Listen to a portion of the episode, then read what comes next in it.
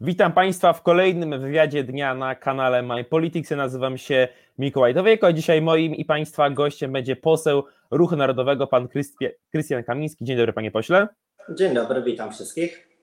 Oczywiście rozmowę zaczniemy od aktualności, od spraw najbardziej bieżących, no i możemy od tego, co najbardziej aktualne, czyli Marcin Wiącek nowym rzecznikiem praw obywatelskich. Jeżeli chodzi o pańską opinię względem tej kandydatury, to można powiedzieć, że nie był pan najgorętszym orędownikiem. W związku z tym pytanie, jak pan się zapatruje na ten wybór i jak pan myśli, ta kadencja będzie przebiegać przez następne lata? No ja byłem sceptyczny od początku wobec tej kandydatury. Uważam, że e, podczas wywiadu, który my przeprowadzaliśmy, z panem profesorem. Pan profesor już mówił bardzo okrągłe słówka i tak naprawdę wiele rzeczy nie chciał głębiej wyjaśniać. Podczas debaty w Senacie później już usłyszeliśmy wiele rzeczy. Używam naturalnie tematu osób niebinarnych, transpłciowych, które mają mieć tutaj ich ochrona, ich e, najwyższy priorytet. W związku z tym, no jakby e, no już bardziej otwarcie mówił, zresztą już w Senacie bardziej dbał o to, żeby pozyskać posłów E, tutaj tej strony liberalno-lewicowej, w związku z tym już tak bardziej otwarcie. Ja w Sejmie e, zagłosowałem przeciwko tej kandydaturze, tak samo jak Dobromir Sośnierz i tam jeszcze jedna osoba, ale nie pamiętam kto. No i zobaczymy, tak. E, ma on dużo czasu na to, żeby pokazać się, żeby pokazać, jak tę funkcję chce sprawować. No i przekonamy się już, myślę, w najbliższych miesiącach do roku, jak będzie tę funkcję sprawował. Ja jestem raczej sceptyczny i uważam, że to raczej będzie osoba podobna do pana Bodnara. Kolejna bardzo głośna sprawa, choć jeszcze tak e, naprawdę dopiero w toku prac komisji, czyli tak zwany potocznie Lex TVN. Jak pan odnosi się do tego pomysłu rządu i czy myśli pan, że rzeczywiście uda się go doprowadzić do końca, czy jednak na przykład interwencja Stanów Zjednoczonych spowoduje, że rząd wycofa się e, z, tej, z tego pomysłu, ponieważ ponoć są takie doniesienia prasowe, iż sam prezydent Joe Biden interesuje się tą sprawą, a nieraz już mieliśmy do czynienia w związku z tym, iż interwencja amerykańska kończyła pewne zapędy polskiego rządu, więc jakby pan określił sam pomysł ustawy, ten projekt e, pomysł i czy rzeczywiście rząd PiS zagnie parol i doprowadzi go do końca? No dzisiaj ten projekt ustawy był procedowany w komisji, także już jakby e, odbyła się to pierwsza dyskusja nad nią. Jedna poprawka, z tego co pamiętam, została wniesiona do niego, aczkolwiek jeszcze sami legislatorzy nie wiedzą dokładnie, jakie ona konsekwencje e, wprowadzi. Także no jest jak zwykle w tych poprawkach, jak zwykle niestety w legislacji, którą, którą pracujemy, mocny bałagan i nie ma jasno i klarownych odpowiedzi często co jest naturalnie potem problematyczne podczas podejmowania jakiejkolwiek decyzji. No, ja jestem e, naprawdę, jeśli chodzi o tą ustawę, ambiwalentny. Tak? Widzę niestety minusy tej ustawy, ponieważ jest to ustawa, która ewidentnie uderza tylko w jedno medium, co nie powinno się wydarzyć. Nie powinniśmy ustawę pod, konkretne, e, pod konkretną stację telewizyjną robić. Z drugiej strony uważam, tak samo zresztą jak jest w Niemczech, we Francji, w Austrii, że powinno być zdecydowanie więcej polskiego kapitału w mediach, a zagraniczny kapitał powinien mieć pewne utrudnienia, żeby wejść. Zresztą funkcjonowanie obecnie TVN-u to jest trochę obchodzenie naszej ustawy, bo jest to firma zarejestrowana, e, spółka córka zarejestrowana w Holandii, gdzie spółka matka jest w Stanach Zjednoczonych i jest to kapitał bardzo zależny, mimo że ich siedziba jest e, w, na terenie Unii Europejskiej. Także po prostu jest to obchodzenie pewnych polskich przepisów i tutaj jakieś systemowe rozwiązania powinno być, ale bardziej uważam, że powinny być systemowe niż punktowe, no ale PiS lubi takie punktowe ustawy, w związku z tym tutaj pewnie będzie chciał jakoś forsować. Z drugiej strony też nie wiemy, jak to jest powiązane z tym, co ostatnio się u nas dzieje, tak chociażby z zakupem tych Abramsów, bo słyszałem, że tutaj jedno i drugie było negocjowane i jakby łączne, łącznie w pakiecie, czyli że oni tutaj odpuszczą temat TVN-u, a w zamian te Abramsy przyjadą do Polski. No ciężko mi tutaj, nie mam tak szczegółowej wiedzy, żeby e, odpowiedzieć tutaj e, do końca, jak te negocjacje przebiegają, aczkolwiek wydaje mi się, że e, Prawo i Sprawiedliwość jest raczej zdeterminowany, żeby ten projekt przeprowadzić i naprawdę tylko bardzo ostra ingerencja Stanów Zjednoczonych raczej mogłaby stanąć temu na przeszkodzie. A jeszcze odnosząc się właśnie do mediów w Polsce, jakby Pan określił stan polskich mediów, może nie pod względem ilości kapitału zagranicznego w nich, tylko po, po prostu pod względem merytorycznym, jakościowym. Jak politycy, myśli Pan, oceniają aktualnie stan polskich mediów? To ja podam przykład. E, podczas jednej, chyba przedostatniego posiedzenia w Sejmie mówiłem o czterech, moim zdaniem, istotnych tematach. Pierwszy to służba zagraniczna, czyli najważniejsza ustawa, jeśli chodzi o naszą dyplomację. Mówiłem o dzieciach ze spektrum autyzmu, mówiłem na temat Nord Stream 2 i na temat Turowa, czyli cztery bardzo istotne informacje. Jedna z ogólnopolskich gazet, największa, e, w tym czasie opublikowała artykuł, że zjadłem na sali plenarnej bez maseczki batonika. Czy też trzeba coś dodawać, jeśli chodzi o nasze media, o tym, jak relacjonują naszą pracę i jak sensownie prowadzą jakąś debatę publiczną? Takim razie, jeżeli chodzi o temat polskich mediów, tutaj postawimy kropkę i przejdziemy, wrócimy do toku prac Sejmu, a konkretnie do projektu rządu względem odbudowy Pałacu Saskiego. Pojawiło się bardzo wiele głosów, czy to negatywnych, czy to pozytywnych wokół tego projektu, ale jest bardzo wiele znaków zapytania. Przede wszystkim o to, jak rząd chce odbudować Pałac Saski względem tworzenia specjalnej osobowości prawnej dla odbudowania Pałacu Saskiego i kolejnych y, posad, jeżeli chodzi o samą odbudowę i jej koszt.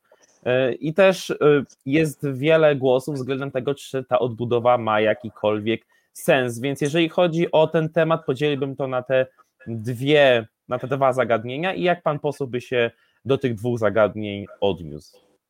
No my jako Konfederacja wstrzymaliśmy się podczas głosowania, ponieważ jest szereg wątpliwości. Ja jakby jestem zwolennikiem odbudowy naszych dóbr kultury, więc jest, jestem generalnie zwolennikiem tego, żeby takie rzeczy robić, ale tutaj naprawdę przy tej ustawie znowu ustawa nie, nie jest to jakaś ogólna ustawa, która pomaga pomaga zbudować, czy pomaga nad, e, pracować w całym państwie, tylko jest to konkretna ustawa pod konkretny projekt, co znowu uważam za fatalnie prowadzoną legislację. E, no, wiele jest wątpliwości. Po pierwsze, czy te ponad 2 miliardy wystarczą, no bo widzimy ostatnio galopującą inflację. Każdy, kto cokolwiek buduje, to wie, że te ceny potrafią z tygodnia na tydzień skoczyć, a oni tutaj robią budżet na parę lat naprzód, także już wydaje mi się to mocno wątpliwe. Do, do tego usłyszeliśmy, że członkowie zarządu spółki, która ma się tym zająć, mają zarabiać 28 tysięcy, co wydaje się bardzo wygórowaną kwotą.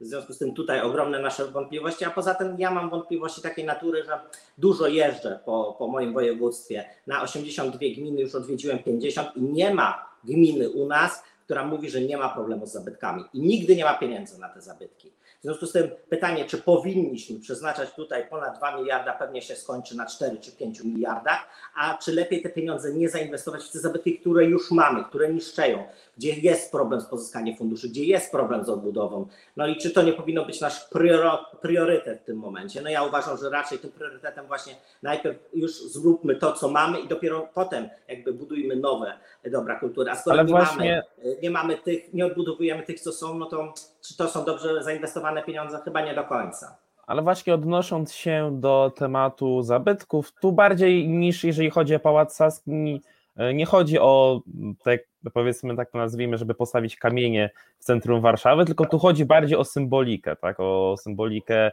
e, tego, tej przedwojennej Warszawy. W związku z tym rodzi się tu też pytanie o ogólną e, ogólne zagadnienie tego, jak polskie państwo od 1989 roku radzi sobie z tą symboliką, czy to względem architektury, czy to względem innych pól. Jak pan poseł by to ocenił? Czy dajemy na tym polu sobie kolokwialnie mówiąc radę, czy jednak mamy wiele do nadrobienia? Nie, no dobra kultura, tak jak przed chwilą zresztą mówiłem, to jest, są traktowane bardzo po macoszemu, tak? Te największe jeszcze jakkolwiek mają finansowane i dba się o nie, ale każda gmina ma swoje zasoby, które trzeba remontować i na to nigdy nie ma pieniędzy. Także uważam, że powinniśmy najpierw większą pulę przez jakiś czas zainwestować, żeby nadrobić te zaległości, a potem ewentualnie spróbować zrobić taki wielki projekt, jakim byłby Pałac Saski. Uważam, że nie, nie tędy drogę, jakby złą drogę obrali rządzący w tym momencie i to się I, to źle wyjdzie, tak? bo no, nie każdy mieszka w Warszawie. No, te symbole dla większości gmin to są właśnie jakieś kościoły z XIII-XIV wieku, czy inne zabytki, które po prostu y, trzeba remontować, bo za parę lat już nie będzie co remontować. I dlatego jeśli uważam, że jeśli myślimy w kategorii całej Polski, no to lepiej, lepiej te pieniądze zainwestować właśnie w tych poszczególnych gminach i tam te drobne, drobne w porównaniu z tym Pałacem Saskim, drobne zabytki remontować. Polacy zajmują się też ostatnio bardzo, oczywiście, co zrozumiałe, Igrzyskami Olimpijskimi w Tokio. W Japonii był prezydent Andrzej Duda. Czy myśli pan, że ta wizyta polskiego prezydenta miała jakiekolwiek znaczenie dyplomatyczne? No niestety nie, nie była ona w żaden sposób przemyślana, nie miała, nie miała żadnego podłoża gospodarczego, żadnego podłoża strategicznego. Była to tylko taka wizyta, żeby pokazać, że jednak prezydent istnieje, bo każdy tak naprawdę po wyborach w zeszłym roku zapomniał, że w ogóle mamy prezydenta. Prezydent jest kompletnie niewidoczny w jakiejkolwiek debacie. W związku z tym no, wymyślił sobie, że pojedzie na igrzyska i tam się pokaże jako, jako prezydent ale nie miało to żadnego znaczenia. Niestety, niestety, nie miało żadnego znaczenia, jeśli chodzi o naszą dyplomację, nad czym bardzo ubolewam. Właśnie to był taki przedstęp względem kolejnego, powiedzmy, działu naszej dzisiejszej rozmowy, czyli właśnie dyplomacji. Y, ostatnio na naszym kanale miała miejsce rozmowa prezesa Ruchu Narodowego Roberta Winnickiego z wiceprezesem Prawa i Sprawiedliwości Antonim Macierewiczem i tam właśnie została poruszona ta kwestia i oczywiście analizowano 6 lat polityki zagranicznej Prawa i Sprawiedliwości. W związku z tym rozumiem się dwa pytania. Pierwsze, co przez te sześć lat tak naprawdę udało się osiągnąć rządowi i jak pan ocenia tą politykę, a drugie, jak pan ocenia ostatnie zmiany w tej polityce zagranicznej, bo one są, myślę, namacalne i widoczne względem tego, iż e, Warszawa, nie wiem, czy spodziewała się, czy może po prostu nie spodziewała się, że aż tak bardzo nie będą dla nich satysfakcjonujące decyzje prezydenta Bidena i teraz zaczęła szukać nowych e, sojuszników. W związku z tym dwuczłonowe pytanie po raz kolejny i krótki komentarz pana posła. No to jak e, podsumowując naszą dyplomację ostatnich lat, no najlepiej zrobił to sam minister spraw zagranicznych, który powiedział, że o tym, że Stany Zjednoczone nie przedłużą, nie zwiększą sankcji na Nord Stream 2, dowiedział się z mediów. Także no, to pokazuje naszą pozycję w ramach e, tej polityki, która się tutaj w regionie dzieje. E, no właśnie i te ostatnie wydarzenia, ta zmiana geopolityczna, te postawienie przez Stany Zjednoczone na Niemcy, tak jak już Kissinger kiedyś mówił, że chcieli mieć jeden telefon i ten telefon będzie się znajdował w Berlinie, e, ten upadek inicjatywy Trójmorza, gdzie Stany Zjednoczone zaproponowały, że sekretariat powinien być w Niemczech, no pokazuje, że ta cała nasza dyplomacja ostatnich sześciu lat E, poniosła całkowitą klęskę.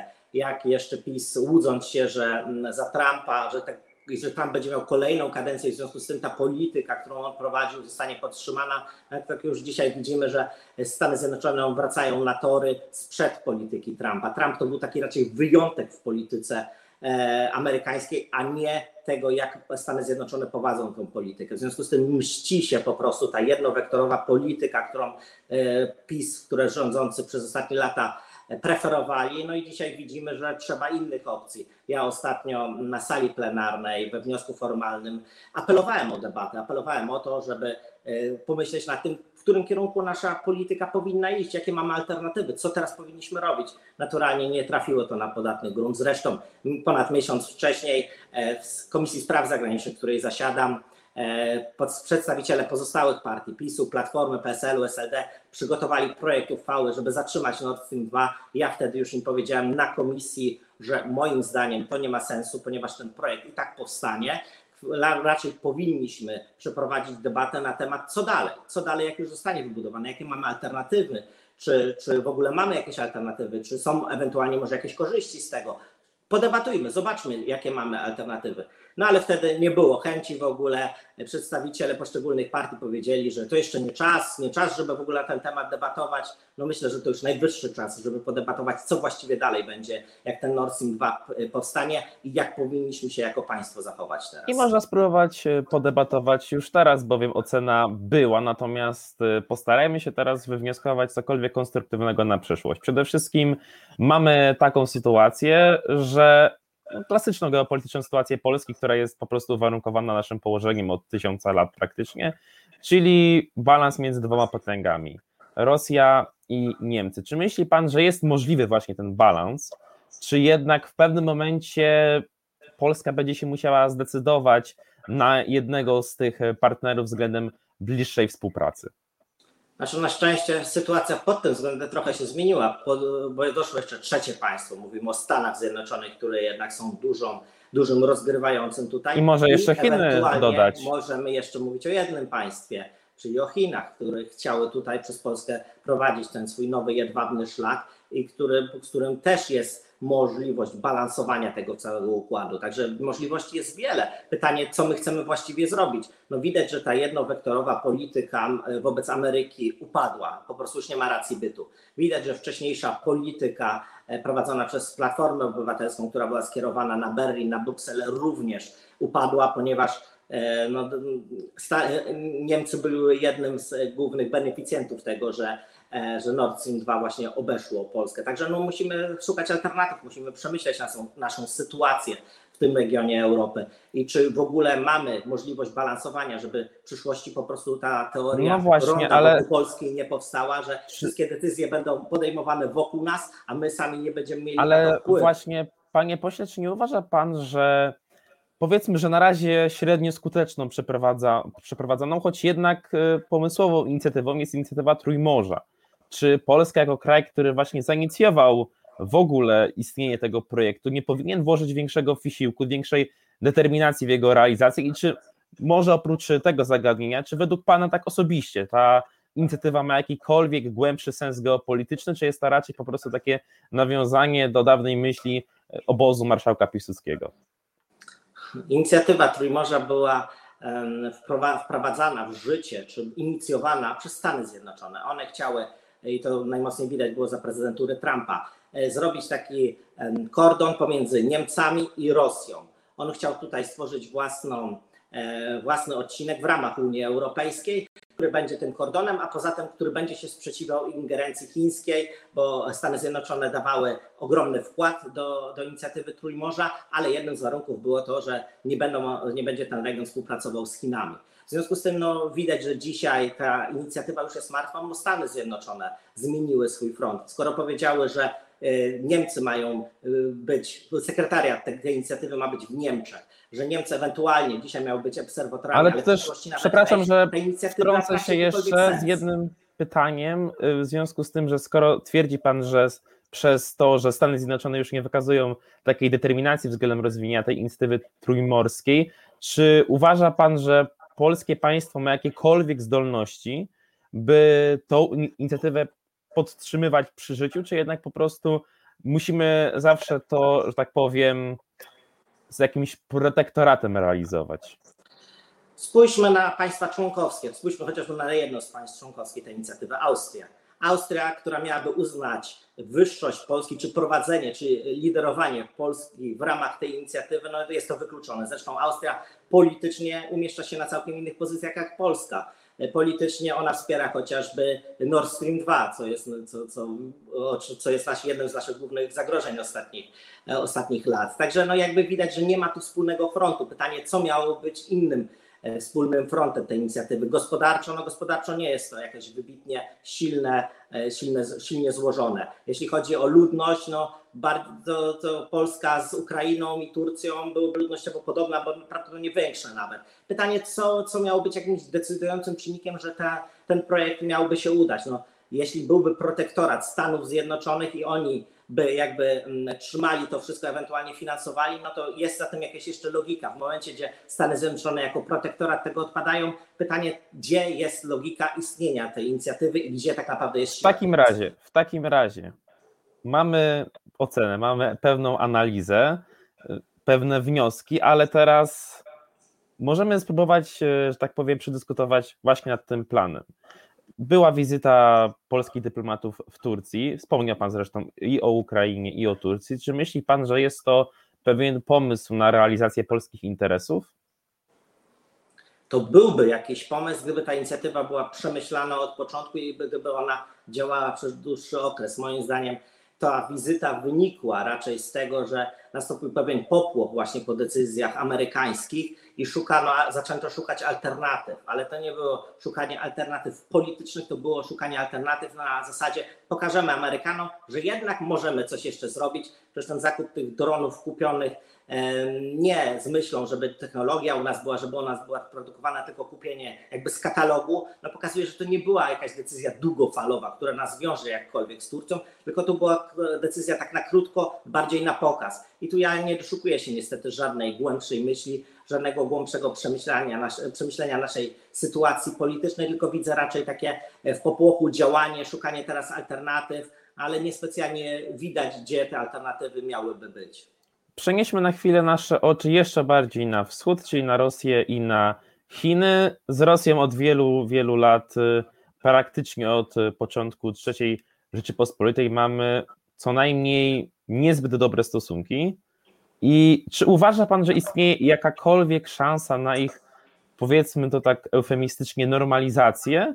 Czy jednak e, kurs e, Putina dalej będzie tak mocno antypolski, kurs Warszawy będzie dalej tak mocno antyrosyjski i po prostu nie ma tu zbytnio perspektyw na to, żeby jakkolwiek prowadzić dialog?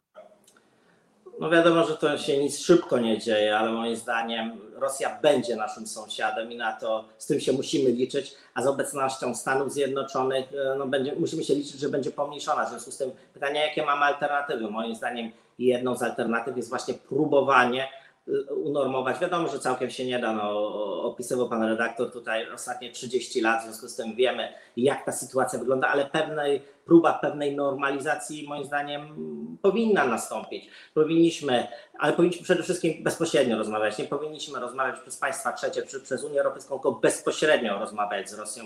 Zresztą z każdym państwem my powinniśmy bezpośrednio rozmawiać, a nie przez, e, przez państwa trzecie czy przez instytucje trzecie. To by ułatwiało wiele tematów i powinniśmy myśleć nad tym, jak doprowadzić, czy jest w ogóle taka płaszczyzna, żeby doprowadzić do pewnej normalizacji. Wiadomo, że ta normalizacja całkowita raczej nie nastąpi, a na pewno nie szybko, ale pewne rozpoczęcie chociażby e, ruchu, e, przy, przy małego ruchu w obodzie, przy obodzie kaliningradzkim, jakieś e, rozpocząć znowu wymianę handlową na większą skalę, czy jest w ogóle płaszczyzna ku temu. Na moim zdaniem powinniśmy właśnie taką dyskusję z Rosjanami Na przykład rozpocząć. pomysłem na politykę zagraniczną z Rosją nie jest również jakiekolwiek zbliżenie z Chinami, czy też właśnie budowanie może nie sojuszu, ale dobrych relacji z państwami w Europie Środkowo-Wschodniej jako pewnej formy nacisku na Federację Rosyjską. Oczywiście nie nacisku na zasadzie rywalizacji, tylko na zasadzie, jakby to tak określić, e, powiedzmy, dania znaku życia, ponieważ trochę, tak jak zresztą pan poseł to zauważył, w dyplomacji Polska powiedzmy, że jest trochę ospała w ostatnich latach i czy to nie jest jakikolwiek pomysł na próbę zwiększenia, wzmocnienia naszej pozycji na arenie międzynarodowej? No ja bym przede wszystkim zaczął od Chin, które mają potencjał, które chcą przez Polskę przeprowadzić ten jedwabny szlak, które według analityków dałoby Polsce około 48 miliardów dolarów, więc powinniśmy tutaj się otworzyć i pokazać po prostu pozostałym państwem, że po pierwsze da się z nami rozmawiać, i że jesteśmy otwarci na współpracę, że nie jest tak, że jesteśmy zamknięci. My jesteśmy mimo wszystko zbyt małym państwem, żebyśmy mogli permanentnie w zatargu żyć z innymi. Nie mamy ani potencjału, ani możliwości y, finansowych, gospodarczych, żeby naciskać na te inne państwa. W związku z tym powinniśmy generalnie dążyć do normalizacji z naszymi sąsiadami, ale też pokazać naszą podmiotowość, że mamy opcje, mamy różne opcje, że możemy i rozmawiać z Amerykanami, i rozmawiać z Chinami, i rozmawiać z Francją, i rozmawiać z Turcją, że szukamy naszych interesów poza granicami naszego kraju, no i że jesteśmy w stanie rozmawiać, że się nie obrażamy, że, że nasze państwo ze względu na nasze położenie ma ogromny przede wszystkim potencjał dla wszystkich i powinniśmy to wykorzystywać, powinniśmy pokazywać, że jesteśmy otwarci na inwestycje i na współpracę. Tutaj nie odkryjemy koła, niestety. Nie odkryjemy koła, ale kończąc temat geopolityki, przejdziemy do sekcji pytań Widzę i mamy pierwsze pytanie od pana Mateusza. Co sądzi pan o Bolesławie Piaseckim i ONR Falanga? I drugie, czy ruch narodowy jest w ogóle narodowy w kwestiach gospodarczych? Co sądzi pan o nacjonalizacji banków czy państwowym polskim przemyśle? E, no to zacznę od e, Bolesława Piaseckiego, ONR Falanga i wszystkich tych ruchów. Były to ONR Falanga przede wszystkim, może zacznijmy od tego. No przed wojną był to ruch raczej marginalny wobec głównej e, siły Stronnictwa Narodowego, wobec tego, co Stronnictwo Narodowe reprezentowało i nie wiem, czy jest sens zajmować się akurat wszystkimi poszczególnymi ruchami, bo tych ruchów było setki, jak nie więcej. No ja czuję się związany z ideą narodową i raczej z tym głównym nurtem idei narodowej przedwojennego, który właśnie określał, że głównym czynnikiem, na który powinniśmy zwracać uwagę, to naród, i tutaj uważam, że jest podstawa naszej idei. Co do Bolesława Piaseckiego, no po wojnie Bolesław Piasecki uznał, że da się te idee jakkolwiek połączyć z komunizmem i uznał, że ta droga jest słuszna. No ja w żadnym wypadku nie uważam, że można było współpracować z komunizmem i nie uznaję e, współpracy z komunistami za coś dobrego. E, co do e, drugiego pytania, to trzeba jakby zrozumieć w jakimś kontekście, no bo nacjonalizacja banków w momencie, gdzie moglibyśmy, tak jak chociażby dzieje się przy Orlenie, tak, kupić bank i potem poobsadzać go kimś, kto się na tym y, nie zna, albo y, po prostu, żeby tylko zbudować cokolwiek, to nie jest droga do tego. Musimy y, mieć polski kapitał i ja generalnie uznaję, że powinien być wolny rynek, ale przede wszystkim dla Polaków, żeby obce, obcy kapitał nie mógł nas wykupywać, tylko żebyśmy my się własnym asumptem e, rozwijali. Uważam, że generalnie większość banków powinna być w polskich rękach, tak jak dzieje się to w Niemczech czy we Francji, ale nie może być to taka E, nieprzemyślana, dzika e, prywatyzacja czy nacjonalizacja, która prowadzi tylko do tego, że chcemy ten bank mieć. Musimy mieć też pomysł na to, jak daną instytucję finansową prowadzić, żeby ona działała z korzyścią dla całego społeczeństwa. To jest jakby różnica, bo łatwo jest coś kupić i zepsuć, a ciężko jest zrobić, żeby ona rozsądnie funkcjonowała.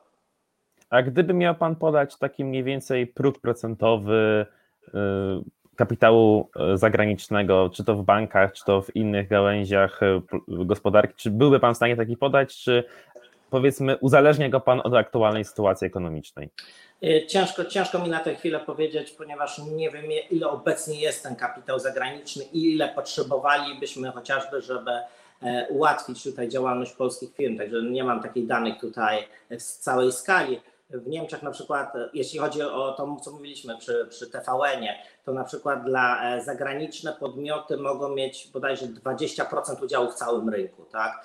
I pytanie, czy to nie jest ten próg maksymalny, na który również powinniśmy pozwalać, aczkolwiek to nie jest tak, że ustalamy je z dnia na dzień, resztę wywłaszczamy, tak? To powinien być mimo wszystko pewien proces, do którego dążymy, e, który nasycamy, a to nie powinny być działania ad hoc. U nas jest zawsze taka zasada, zresztą widać to przy Lex TVN, robimy coś z dnia na dzień, no i jest problem, tak? Co problem z tym zrobić? Powinniśmy jakieś schematy opracować, w ramach których e, pracujemy i dopiero dążyć do ich urzeczywistnienia, a nie robić coś z dnia na dzień. I ostatnie pytanie dzisiejszej rozmowy. Co pan sądzi o Narodowym Odrodzeniu Polski? Czy chciałby pan, aby weszła ona w skład Konfederacji? Szczerze mówiąc, to o Narodowym Odrodzeniu Polski ostatnio słyszałem początkiem lat 2000. Nie wiedziałem, że szczerze mówiąc w jakiejkolwiek formie istnieje i szczerze mówiąc nie kojarzę ich z jakiejkolwiek ostatniej działalności, aczkolwiek mm, nie sądzę, żeby oni chcieli być członkami e, jakiejkolwiek partii, bo z tego co kojarzę, to byli wtedy zarejestrowaną partią, a teraz to, to raczej, raczej chyba. A zresztą nie wiem, nie wiem, nie mam, nie mam pojęcia co oni robią. Od 20 lat nie śledzę jakby ich poczynań. I tu stawiamy kropkę w naszej dzisiejszej rozmowie. Moim i Państwa gościem był poseł Krystian Kamiński. Dziękuję bardzo. Dziękuję, miłego dnia życzę. I dziękuję oczywiście widzom za obecność. Zachęcam do komentowania, udostępniania. Życzę wszystkim miłego wieczoru i do zobaczenia na kolejnych debatach w ciągu tego tygodnia. Do usłyszenia.